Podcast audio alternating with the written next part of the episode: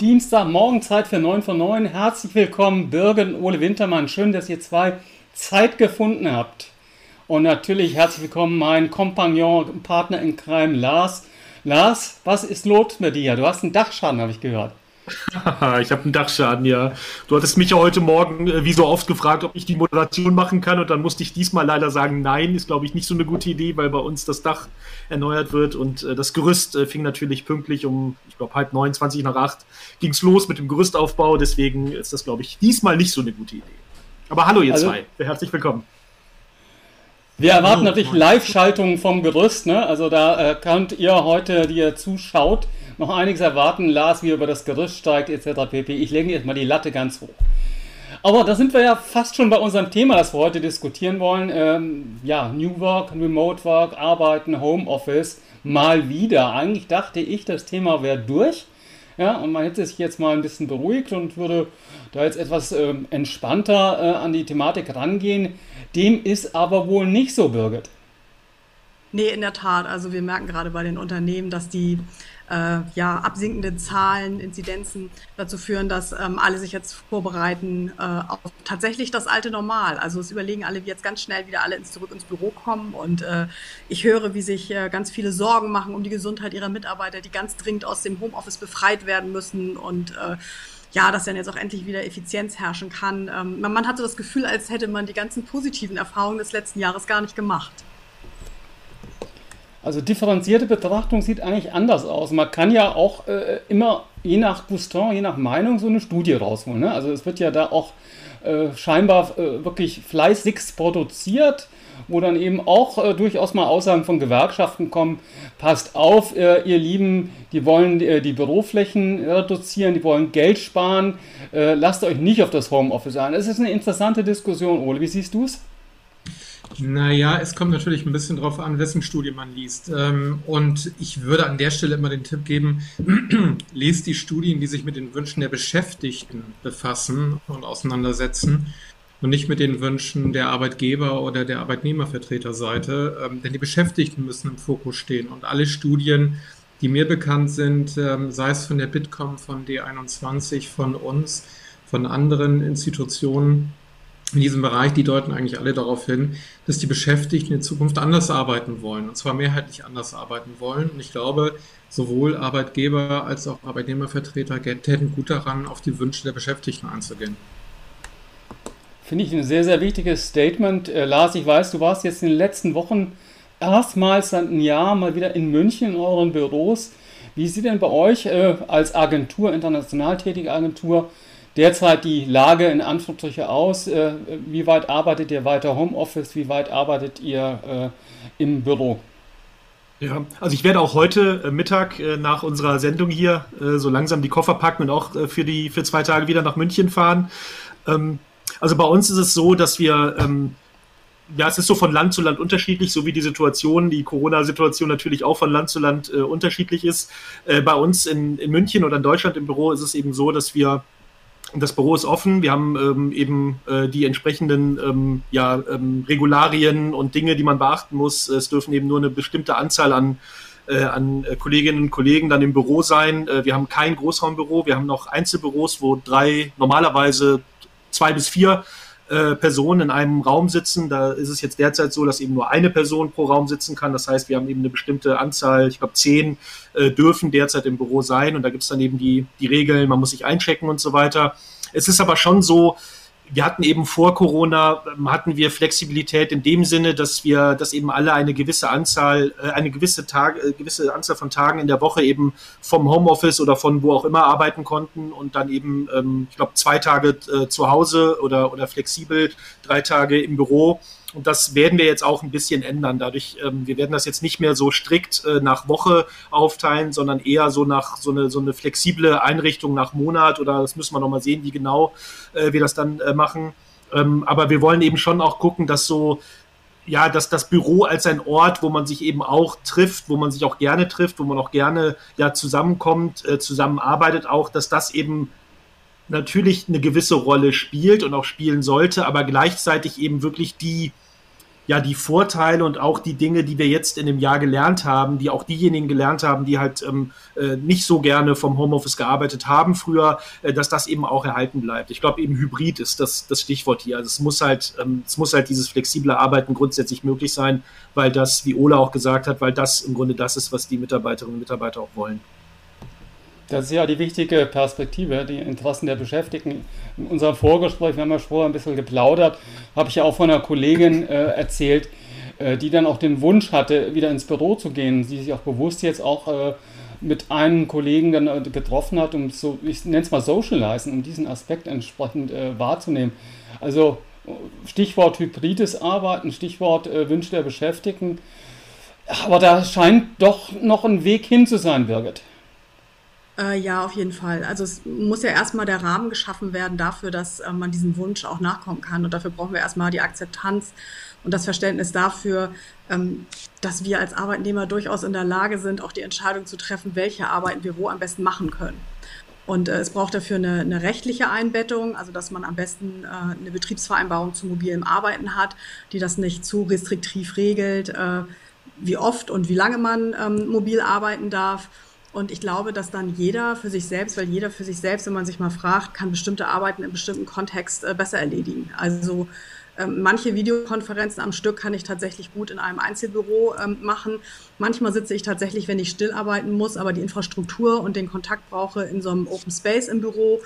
Ähm, aber manchmal, wenn ich richtig konzeptuell arbeiten muss, sitze ich lieber zu Hause und habe meine Ruhe. Und man darf natürlich auch die Rolle einer guten Kantine nicht unterschätzen. Ne? Das kann auch nochmal sehr nett sein wenn man dann nicht mehr zu Hause alles selbst machen muss. Aber das sollte jedem selbst überlassen sein. Und ich kann als Homeoffice-Arbeiter sagen, ja, es ist manchmal anstrengend, immer, dass man sich sein Mittagessen produzieren muss, auch wenn es manchmal schon vorgekocht ist, aber es nervt dann schon ein bisschen. Ich glaube, ein, ein wesentlicher Aspekt, und das sollte man auch gar nicht kleinreden, ist natürlich der Kontakt, der soziale Kontakt beim Mittagessen oder auch in der, in der Kaffeekantine, wenn er entsprechend auch wahrgenommen wird. Also ich glaube, vielleicht müssen wir auch uns... Äh, bewusster äh, mit den Orten und den Kolleginnen und Kollegen umgehen, in Anführungsstriche, äh, äh je nach Tag. Lars hat es ja mehr oder weniger auch angedeutet. Äh, und viele sagen ja auch, die Bü Büros sollten umgestaltet werden, sollten mehr zu Meeting Spaces, Coworking Spaces, Collaboration Spaces werden, Ole. Ähm, ja, überhaupt keine Frage. Ähm, also diese Tendenz, die oder dieser Trend, der hatte ja schon eingesetzt vor Corona tatsächlich. Ähm, dass man eben da eher so in Open Spaces rangeht, die aber nicht gleichzusetzen sind mit den klassischen Großraumbüros natürlich. Aber der Trend war eindeutig schon seit Jahren vorhanden und ähm, jetzt haben wir natürlich durch Corona so einen leichten Dämpfer bekommen, weil gerade Socializing ja nicht unbedingt im Sinne ähm, der Gesundheit ist. Aber es wird sich natürlich irgendwann auch wieder ändern und ähm, es gibt erste Unternehmen, auch große bekannte Unternehmen, die eben genau diesen Weg jetzt gehen und die beispielsweise dabei waren, Büros gerade umzugestalten und jetzt noch mehr in Richtung Socializing gehen, weil wir eben gesehen haben, ähm, auch jetzt bei der Frage, wer wieder warum zurückkommt, dass Socializing ein wirklich wichtiger, wichtiger Grund ist, um sich mit anderen zu treffen. Äh, da muss jeder sein, sein eigenes Maß, sein richtiges Maß finden ähm, und abwägen. Aber ähm, wie wir diese Räume gestalten können, das ist spannend. Und vielleicht gibt es ja Arbeitgeber, die sich so ein bisschen angucken, wie die entsprechenden Plattformen, die das jetzt schon seit Jahren anbieten, äh, oder Launches oder Cafés in der Stadt, wie auch immer, wie die ausgestaltet sind, weil die natürlich jahrelange Erfahrung haben. Und vielleicht könnten Arbeitgeber darauf bauen und vielleicht sich da mal ein bisschen erkundigen. Ich finde es spannend, dass wir uns da in eine neue Bürozeit hineinbewegen und ich sehe eigentlich nur äh, Vorteile für alle Beteiligten, weniger Pendelzeit, mehr sinnvolle Nutzung der Büroflächen, weniger Kosten für die Büroflächen insgesamt, mehr Reduzierung bei der Arbeit auf das Wesentliche, nämlich den menschlichen Kontakt, äh, wenn ich ins Büro gehe und auch ein bisschen mehr Spaß bei der Arbeit. Also ist doch toll. Eigentlich eine gute Perspektive. Ich habe ja mal ausgerechnet, dass ich die Erde mehr als einmal umrundet habe in meiner Zeit, als ich äh, nach Bad Homburg ins Büro gefahren bin bei meiner vorhergehenden Firma. Also wenn man das mal hochrechnet, dann kommt man auf ja, erschreckende Zahlen. Also von da aus ist, glaube ich, diese Gewichtung, diese Balancierung äh, extrem wichtig. Äh, Lars, ich weiß, du gehst ja ab und zu oder bist äh, ab und zu auch in Coworking Space gegangen nach Köln. Aber äh, eigentlich, um, eine andere Umgebung zu haben, oder hast du das auch wirklich genutzt für das in Anführungsstrichen Coworking, für kreative Meetings etc. pp? Ja, also es war zum einen ähm, auch dafür, also ich habe das auch gemacht, um halt mal eine andere Umgebung zu haben. Ähm, oder um eben hier ähm, äh, zu Hause, wenn aus irgendwelchen Gründen es halt besser wäre, eben nicht zu Hause zu arbeiten, äh, das dann eben in einem Coworking Space zu machen. Ähm, ich habe dort auch äh, ja Meetings gemacht in Köln, wenn ich eben ähm, nicht unbedingt auch Kollegen manchmal, aber eben auch Kunden oder oder Partner oder andere eben äh, da mal getroffen habe.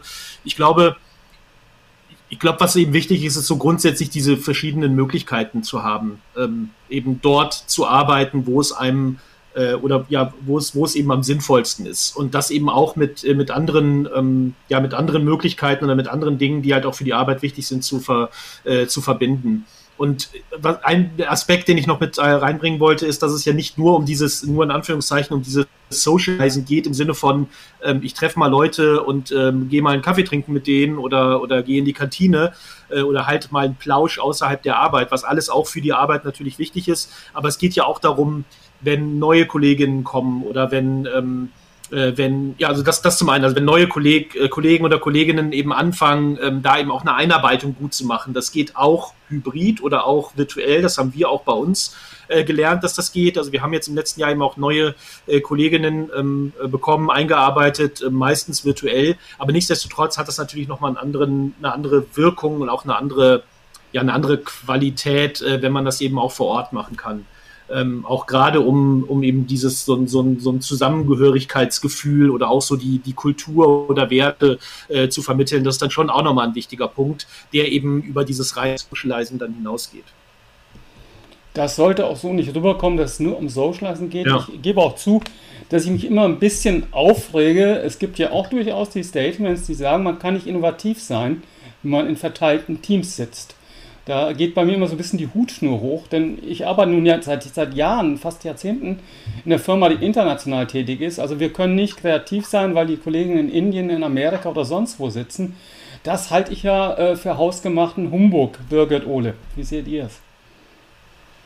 Äh, ja, auf jeden Fall. Also äh, ich, ich, kann dir da einfach nur recht geben, ja. Ähm, auch ähm, wir oder speziell ich jetzt habe da die Erfahrung gemacht in international verteilten Teams über Zeitzonen hinweg.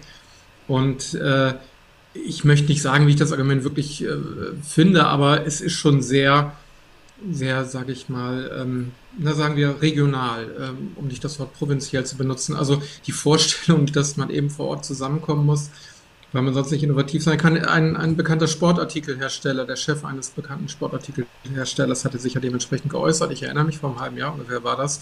Schon sehr interessant. Ähm, nein, also äh, es, es kommt dann darauf an, bei diesen international verteilten Teams zu gucken, wo kann die Innovation ganz genau entstehen und wie kann ich sie befördern durch entsprechende Maßnahmen, durch entsprechende Formate. Das ist ein bisschen Kreativität gefragt. Natürlich ist das ein anderer Modus als wenn ich dann äh, in einem Seminarraum äh, Zettel klebe und clustere und das Team vor mir sitzt. Das ist natürlich was vollkommen anderes, das ist vollkommen klar. Aber dann bitteschön sollte man nach entsprechenden Mitteln suchen, um das auch über Kontinente, über Zeitzonen hinweg hinzubekommen.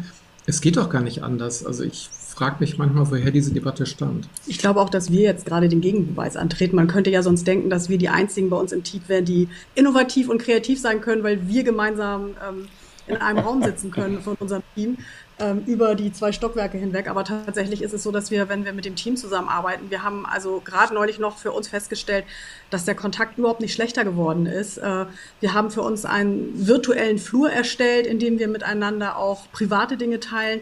Wir haben unsere Räume, in denen wir bestimmte Dinge erarbeiten, auch eben Brainstorm und alles Mögliche.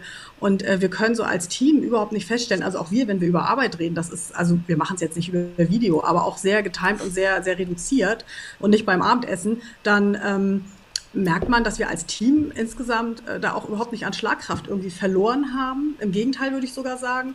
Eine Kollegin, die ähm, nur Teilzeit gemacht oder nur 16 Stunden die Woche arbeitet, sagt, sie ist wesentlich mehr drin, äh, kann wesentlich mehr machen und, und bekommt einfach die Themen viel mehr mit. Ähm, und da kann ich nur sagen, haben wir als Team eigentlich äh, mit unserer Arbeit äh, gewonnen. Also ich denke auch immer an die Zeiten zurück, äh, wo wirklich der Mix es ausgemacht hat. Also ich, ich arbeite schon sehr lange in verteilten Teams und hat sich dann mal gefreut. Und meistens war es ja immer nur ein, zweimal im Jahr, wenn man wirklich international tätig war, dass man sich hat mal sehen können. Und das hat sicherlich noch eine andere Qualität dann hineingebracht. Ja. Äh, aber damals war ja das Argument Reisekosten. Also wir können ja nicht so oft reisen, also arbeitet virtuell. Heute wird es ein bisschen äh, künstlich umgedreht, habe ich manchmal so das Gefühl. Äh, dass, dass eben jetzt gesagt wird, nee, ihr könnt nur kreativ sein, wenn ihr vor Ort seid. Aber das funktioniert ja wirklich nur, äh, wenn man auch geografisch irgendwo äh, beieinander hockt und das ist ja sehr oft einfach nicht mehr der Fall. Ja. Was sind denn, vielleicht dann die Frage an euch, äh, ähm, was sind denn die wirklichen Gründe dann dafür, dass wir jetzt diese Diskussion haben?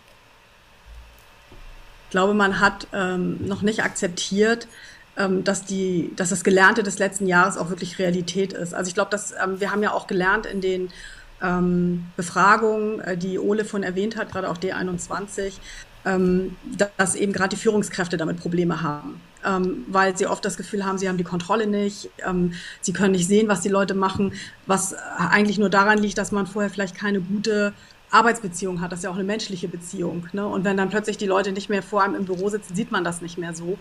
Und äh, die wünschen sich dann auch eher mal wieder zurückzugehen dazu, wie es war. Das heißt, alle sitzen in den Büros um einen herum und man kann das sehen und ähm, ja kontrollieren. Äh, und das, glaube ich, ist so ein bisschen dieses äh, Zurücksehen nach alten Zeiten. Ich glaube aber, dass die Mitarbeiter jetzt ja den Beweis angetreten haben, dass man genauso effizient ist, dass man den Verlust nicht hat. Und äh, ich sage das immer so gerne, man wird den Geist nicht mehr zurück in die Flasche bekommen.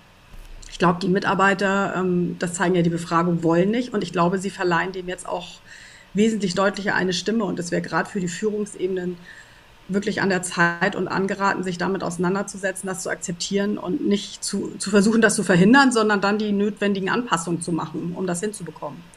Ich würde da ganz gern noch ergänzen wollen, so ein bisschen aus soziologischer Sicht, ähm, dass, das, ähm, dass die technische Frage der Kontrolle ähm, natürlich ein wichtiger Indikator dafür ist, aber dass dem zugrunde liegt, dass ich Macht nur erfahren kann, äh, in unmittelbarer Wirkung, in interpersoneller unmittelbarer Wirkung. Also wenn ich der Person gegenüber sitze und ihr sagen kann, was sie zu tun hat und was ich gut finde, was ich schlecht finde, dann erlebe ich Macht. Ich kann aber Macht schlechter erleben über digitale Plattformen. Ich kann ja beispielsweise nicht in einem Dokument äh, irgendwie lauter werden oder ich kann in einem Dokument nicht gestikulieren, wenn ich das gemeinsam erarbeite mit dem Team, sondern ich muss mit Argumenten argumentieren. Und ähm, es ist sehr ungewöhnlich, mit Argumenten argumentieren.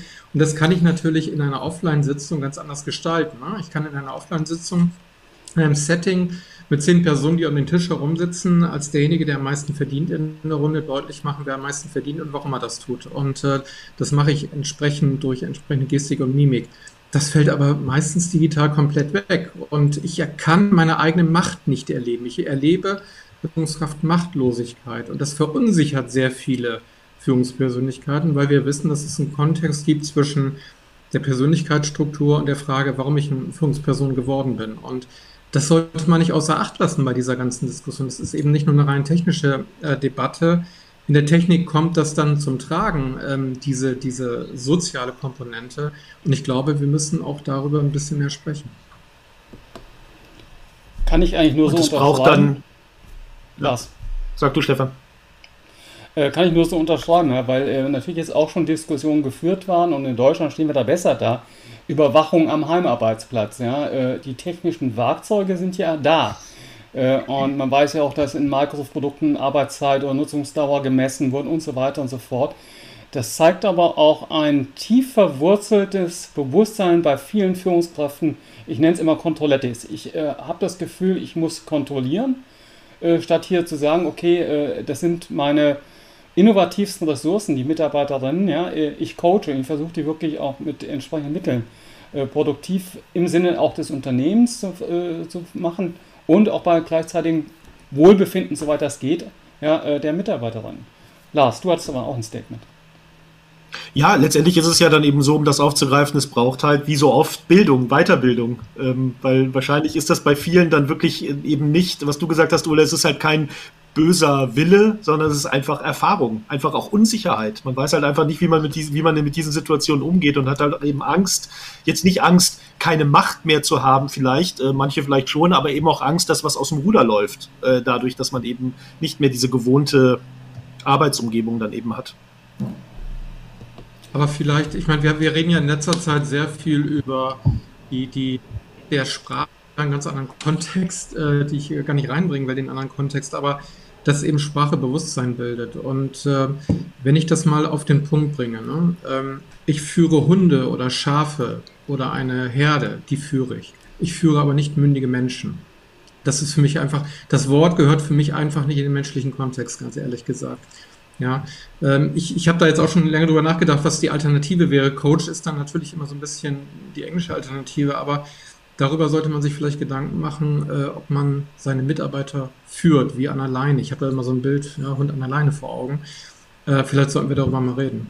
Ja, ich finde auch immer, also wir treffen als Menschen so viele wichtige Entscheidungen, ja. Also wollen wir wollen wir heiraten? Wollen wir Kinder? Wie sollen die großgezogen werden? Äh, man kauft Häuser, Autos, ganz viele Sachen, muss ständig äh, Versicherungsverträge und ähnliches abschließen. Wenn man schwer krank ist, muss man sich überlegen, wie lässt man sich behandeln? Da sind sogar Fragen von Leben und Tod, die man entscheiden muss. Und dann soll ich nicht in der Lage sein, zu entscheiden, wo ich am besten wie arbeite. Ähm, von der Arbeit, von der ich ja angeblich die Fachkraft bin, für die ich eingestellt wurde, das muss man sich auch mal überlegen, was das für ein Menschenbild ist, was dahinter steckt. Ihr Lieben, ich bin gespannt, ob der Geist wieder in die Flasche kommt oder inwieweit, wie weit der Geist wieder in die Flasche kommt. Die Tendenzen sind sicherlich da.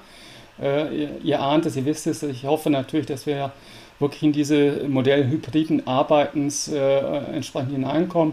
Und ja, ich freue mich dann auch, die Kolleginnen wieder zu sehen und auch mit denen einen Kaffee zu trinken, zu socialisen oder auch mal die Zettelchen wieder zu kleben in Realität in den Workshop-Raum. Ich bin gespannt ob die Büros sich wirklich so wandeln werden. Lars, du erinnerst dich vielleicht dunkel an den CeBIT, ich glaube 2017, als war damals ein IBM-Stand teilweise äh, so im Coworking-Space-Modus in verschiedene Zonen haben umgebaut, ja, äh, Meeting-Zonen, Kreativzonen und so weiter und so fort. Vielleicht kommt es ja soweit. Beispiele sind da, die werden auch immer natürlich in der Presse gezeigt, ja, als, als besonders äh, Leuchtturmprojekte. Aber äh, lasst uns verfolgen, wie das auch in der Unternehmensrealität in den deutschen Büros entsprechend ankommt. Lars, äh, kein Dachschaden, keine Live-Reportage. Äh, vielleicht lieferst du die Bilder dann nach. Kleine Anmerkung noch, die erwähnten Studien werden wir dann auch hier in den Show Notes entsprechend verlinken. Äh, Bertelsmann Initiative D21, auch einige Sachen von Bitkom sind da durchaus lesenswert. Und euch beiden gehört jetzt hier auch das Schlusswort. Was wünscht ihr euch in den nächsten Wochen und Monaten hier von Unternehmen von den Führungskräften oder Coaches, wie auch immer. Your stage. Ja, also ich wünsche mich, dass man sich jetzt als erstes damit befasst, äh, dass man das Gelernte äh, realisiert, akzeptiert und auch ähm, arbeitsorganisatorisch umsetzt. Man da den Menschen die Gelegenheit gibt, sie anhört und fragt, was wollt ihr, ähm, was wollt ihr behalten aus dem letzten Jahr, was hat nicht so gut funktioniert und dann einfach gemeinsam sich auf den Weg machen, der Prozess ist ja nie zu Ende, wie wir wissen, aber ähm, das zumindest jetzt in Angriff zu nehmen und das Signal zu senden. Und ich erwarte von den Führungskräften mehr unternehmerisches Handeln, mehr Blick nach vorn, mehr Potenzialorientierung und nicht solch eine Fixierung auf die Corona-Zeit, sondern die Krise versuchen als Chance zu nutzen. Und beim hybriden Arbeiten hätten wir diese Chancen. Ganz lieben Dank euch beiden, ganz lieben Dank auch Rainer Pausch, einer unserer äh, liebsten Zuschauerinnen, Zuschauer, Zuschauerinnen. Er hat auch Johnny Contoletti von Udo Lindenberg, das ist natürlich der Hintergrund, warum ich das immer so nenne, äh, erwähnt und äh, sagt natürlich auch, die Führungskräfte haben andere Aufgaben als die Hundeleine äh, und das äh, fand ich einen sehr, sehr schönen Vergleich, Ole. Nochmal Dank, Birgit, Ole, Lars. Wir sehen uns kommende Woche wieder, Lars, und dann haben wir den Florian Schnurer von Paul Events bei uns äh, und er wird ein bisschen berichten, wie die Eventbranche gelitten hat oder noch leidet. Mhm. Und äh, die haben auch jetzt so einen Corona-Testbus für Events gemacht. Also werden wir mal einen ganz anderen Aspekt auch beleuchten, jetzt hier dieser ganzen Thema, äh, Thematik Digitalisierung, wie wir es hier bei 9 von 9 versuchen, ein buntes Spektrum. Birgit, Ole, ich hoffe bald wieder. Ihr wisst, wie ihr uns erreicht. Wenn ihr neue Aspekte habt, Diskussionsbedarf habt, gerne seid ihr herzlich willkommen und wir stürzen uns jetzt in den Alltag im Homeoffice. In dem Sinne, gute Woche, bleibt gesund. Ciao. Tschüss. Tschüss.